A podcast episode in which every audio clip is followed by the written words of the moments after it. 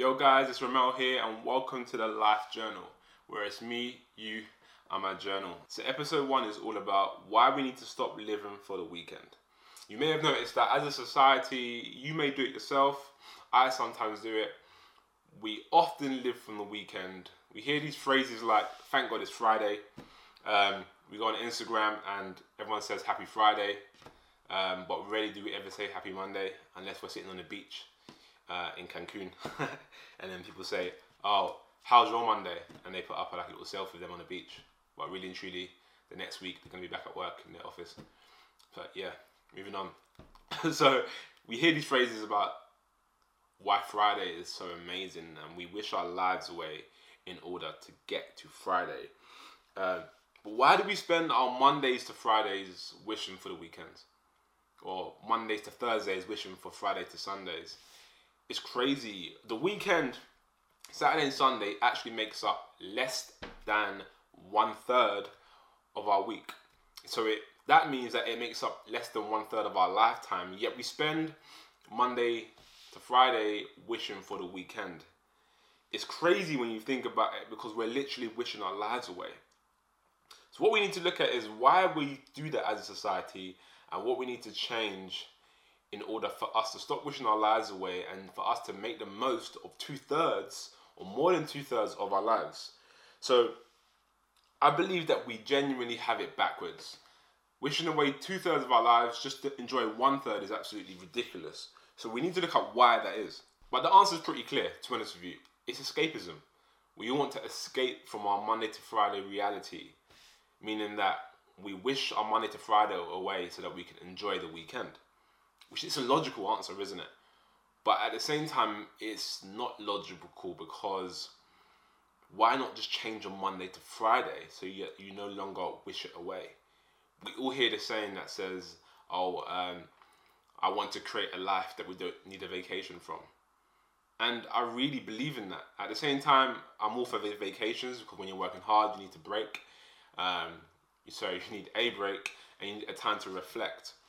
Uh, vacations aren't just about necessarily escaping life, but it's about resting, and rest is important, otherwise you will burn yourself out.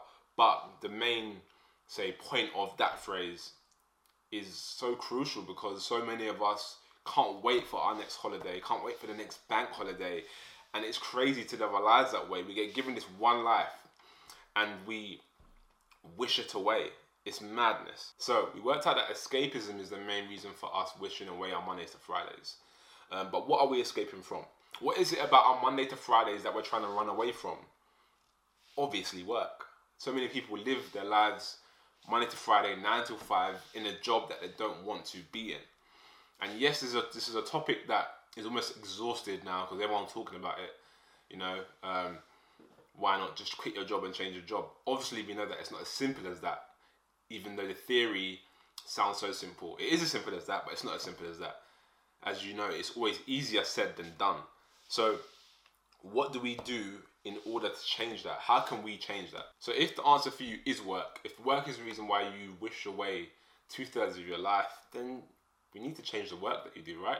You need to be doing something that you love to do and get paid for it. So for ninety-nine percent of the population, work will be the reason why they hate Mondays to Fridays and they wish away two-thirds of their lives. So once you've worked that out, then you have to work out, okay, what would I rather be doing on Monday to Friday? What do I want to? When I say that, I don't necessarily mean being chilling on a beach twenty-four seven. What I mean is, what would you rather be doing for work? Because in this day and age, we are able to do pretty much anything. Any passion that we have, the internet has given us the opportunity to make it into our job, or to make it, to make our passion into a living. If you enjoy fishing, you can turn fishing into Uh, a blog, or create content about fishing and fishing gear and a vlog about fishing and get paid for it. If your passion is um, fashion, we all know there's hundreds of thousands of fashion bloggers, um, and a lot of them are making big money from it.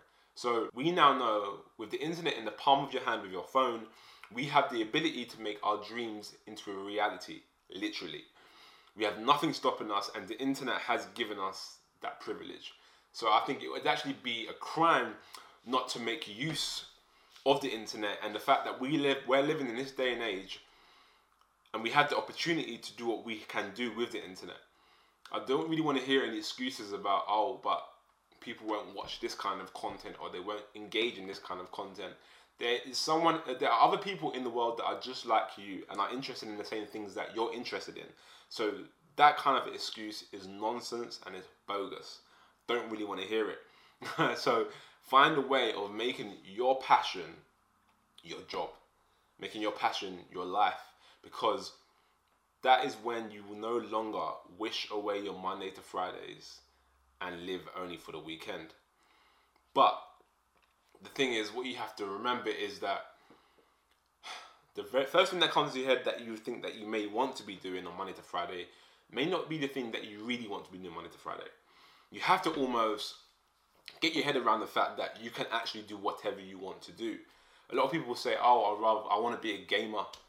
Um, I want to play games twenty-four seven and post gaming content on YouTube and get paid for that.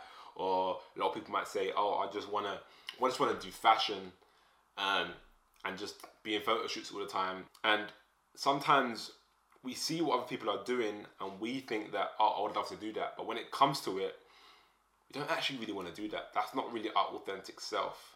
Because at the end of the day, no matter what route you choose to go down, it is still a hell of a lot of hard work. All of those uh, YouTubers that do gaming um, content, um, the fashion bloggers that have fashion blogs, um, they put in the work. So it's still, it really does have to be your passion. It can't just be something that you want to do because you've seen other people doing it. You have to want to do it for yourself. This is where it's important to be authentic and to be real with yourself and to have self-awareness to know what you're passionate about and what you're good at. Because if you're passionate about something and you're good at it, you will be successful if you have the right mindset and the right, say, structure around you to make it happen. So be real with yourself when it comes to that. Another thing you have to think about is that it has to give you purpose and bring you fulfillment. Uh, if you're going to be doing it for more than two thirds of your life, then you know you need to be passionate about it. But not just be passionate about it, you need to bring get fulfillment from it. And then you need to get purpose from doing what you're doing. So it's important to make sure that what you're choosing to do is something that you think, oh, you know what, I'm having an impact on society, I'm having an impact on humanity. Because if it's something that you're going to be doing that often and you're putting that much hours of work into, you need to have your why, you need to have your reason. Because just because you have the opportunity to do it, it doesn't mean it's going to be easy. And it may take years. Right, so now you know what you want to do, you now have to make a plan. And this is possibly uh, one of the trickier parts, because it's a thing of how do you turn that passion into finance? How do you get paid for doing what you want to be doing? Um, but we have the internet, like I said, and you can go on Google and you can type in what you want to do. There's no doubt there's people out there right now that are already doing what you want to do or trying to do what you want to do, that you can look and do some market research on to see what they're doing and see what they're doing right, see what they're doing wrong, and you can build on that with what you want to be doing. So the internet is right there.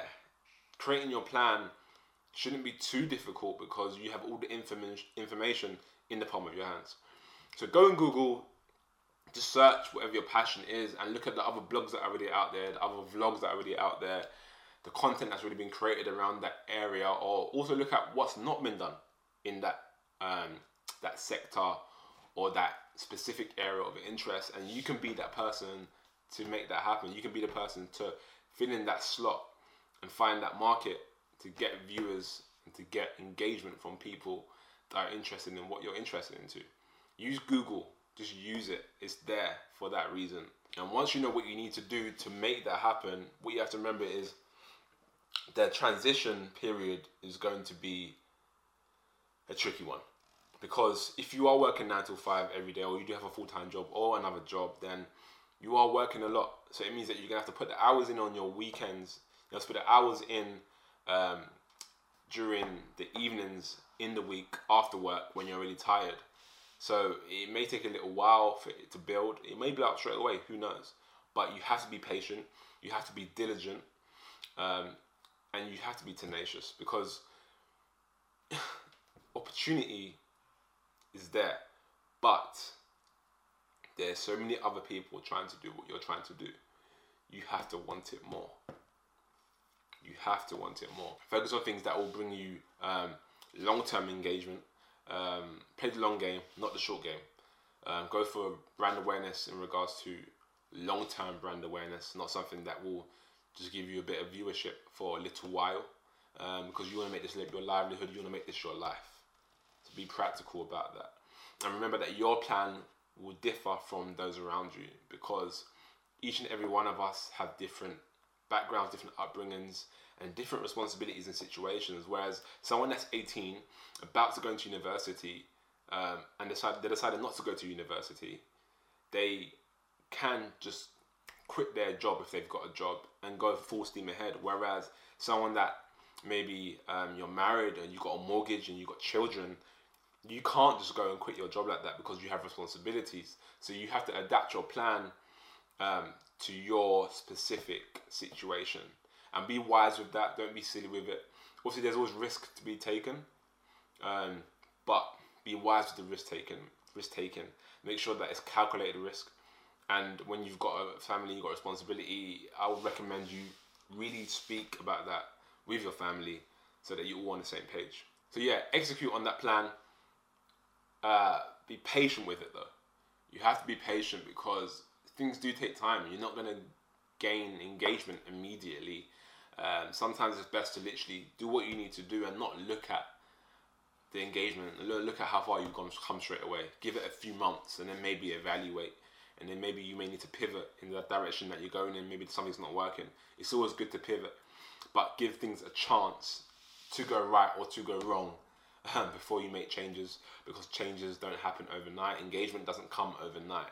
So you must understand that uh, patience is the key. And even before you get to the point where you make that full transition and you're doing exactly what you want to be doing full time, just knowing that you're putting in the work to get there makes life so much more enjoyable, because you know you're actually getting somewhere and you're not stuck in a rut.